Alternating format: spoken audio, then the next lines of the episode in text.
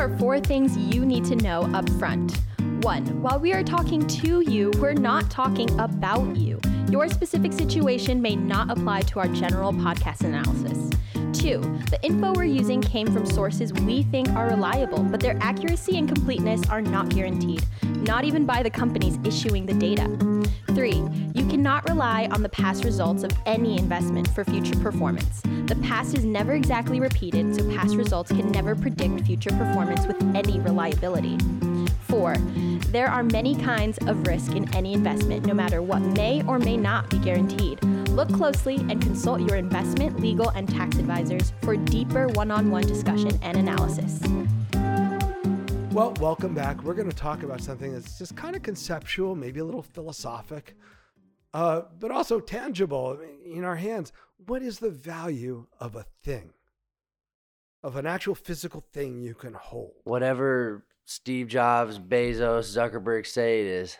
So you're saying part of it's perception by people who have status. Whoever creates the value.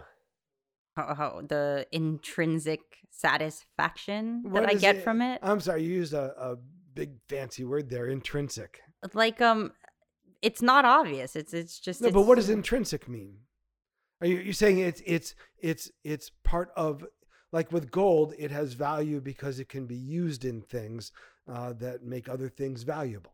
That and also how you feel about. Well, no. Well, that's not intrinsic. Intrinsic value is the value of the thing that it can be used.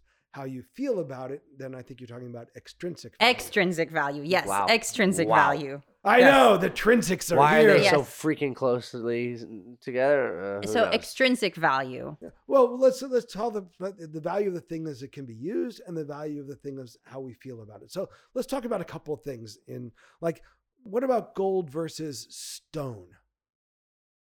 Now, if you're a person that uses stones to...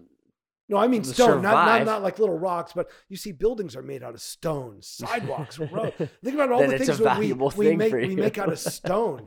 Think about the entire Flintstones world. No. Scarcity. Well, I'm telling you, if stones, if you like you needed to build your houses, that might be more valuable for your village at the time, building homes. Gold might be now worth shit. It's malleable. Right, stuff, but gold is so much more valuable per pound than stones. But because it's more rare. I mean, I guess I'm thinking of like literally the Flintstones era. I'm thinking fools like building their shit with stones and not gold, you know. But it's harder to come by. Like stone and cement and brick and all that stuff is easier to find and get. Yeah. Mm-hmm. So sometimes the value of a thing has to do with how easy it is to find it and get it. Right? I'd say most of the time. Most of the time, all the time. Well, nothing's valuable that is easy to get. All right, I'll give you one. Water versus medicine. You can't live without water. I think it's super underestimatedly valuable. Underrated valuable. Undervalued? Undervalued. Well, I'll tell you what, Connor, in my lifetime, I've watched water from going from basically having no value, water was free, to people selling the idea of bottled water, which was crazy back in the 1970s. Yeah. And now it's like, you're drinking tap water? Oh my God. Yeah, my dad claims to have that idea. He claims to have thought of making Connor, I know water. Your dad. He had every idea. He goes, I thought of bottled water. Yes, well, he did. And the computer chip too. Yeah. Except he thought it was a snack food. Anyway. So you know, water can be a hard thing to get too, right? Think about where you lived. Here in California, it's not easy to get water. It's certainly easy to get medicine, except medicine's a lot more expensive. Yeah. So how do you value these things? What? With water, it doesn't have an R&D budget or an R&D behind it. Yeah, that's right. All you have to do is find it and make it clean, right? Yes. So sometimes it's how easy is it to access it? Sometimes it's how hard it is to make the thing, but ultimately it also has to be useful, doesn't it? Right? Because if the water didn't keep you alive or the medicine didn't make you well, would you seek them at all? No. Mm-mm. Right. So again, it has to have that, what we call that intrinsic value of how you use it is really, really important. Now, how you feel about it, how you feel about water, how you feel about medicine, does that impact? I mean, I don't like medicine. I like water. I'm not avoiding medicine for water. Because you're talking about how you feel about something makes it valuable, right? I hate medicine.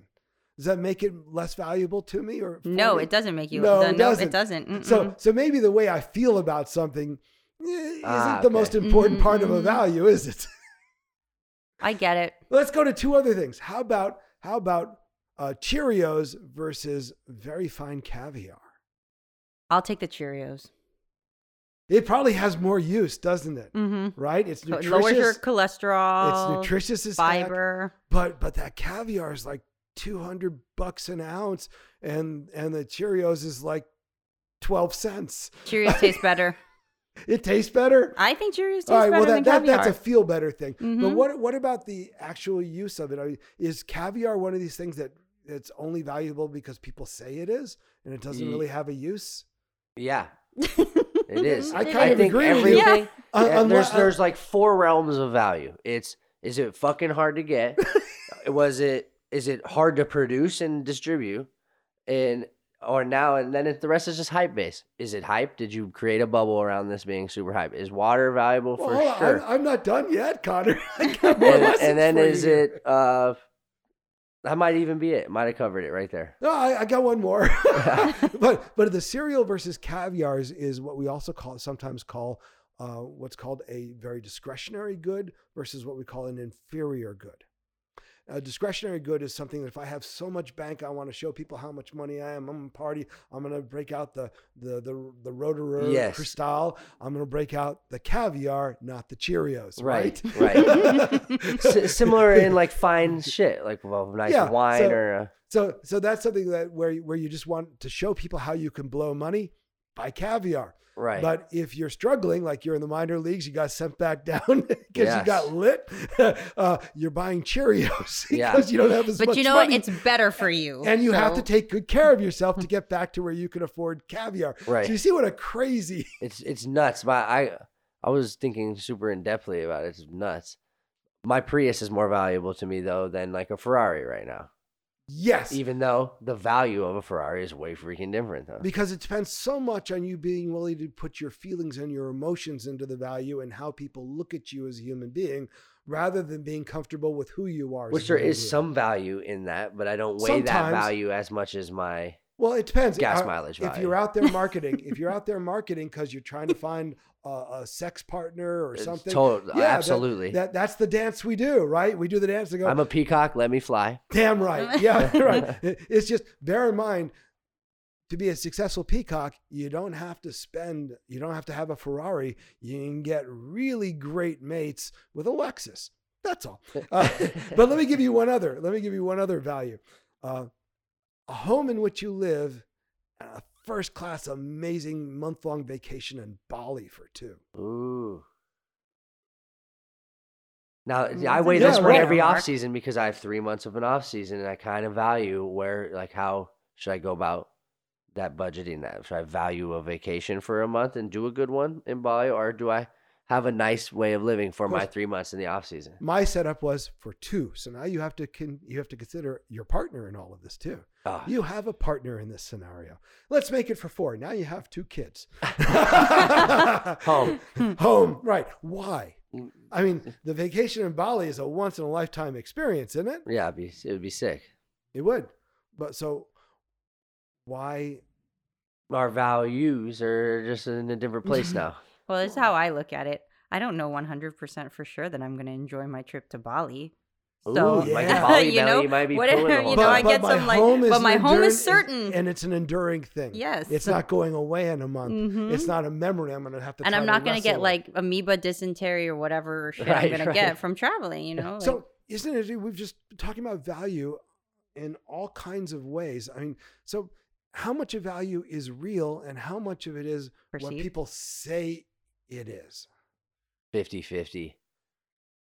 Might even be worse than that. Worse than that. Seriously. Yeah. Like smoke and mirrors, 70-30. So just think about when you're sitting back and you see the next guy's got like amazing diamonds and change. He's saying, hey, bro, you need a Patek Philippe or whatever. Just bear in mind, all right, is this good value for me? What does this do for my life? I know I've made some of those mistakes. We're all going to make those mistakes. Divorce car? Divorce car, yep. Hey, but that had value for you at the time. It did. And it was also a good lesson in not buying supercars for investment because it didn't work. You know, hard assets can be funny, and we'll get into that later. But the value is it can be so much of it is a story, and so much of it is a story that's being sold to us. So bear in mind, when you're looking at a value of something, try to bear in mind what it's going to be worth to you in 5 years.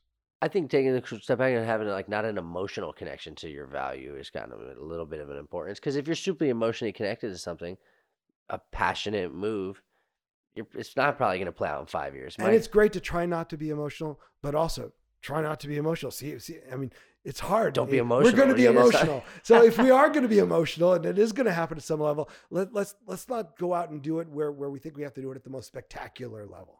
That's all. Let's keep it. Yeah. Let's keep our losses where we can afford them, because then we live to fight another day.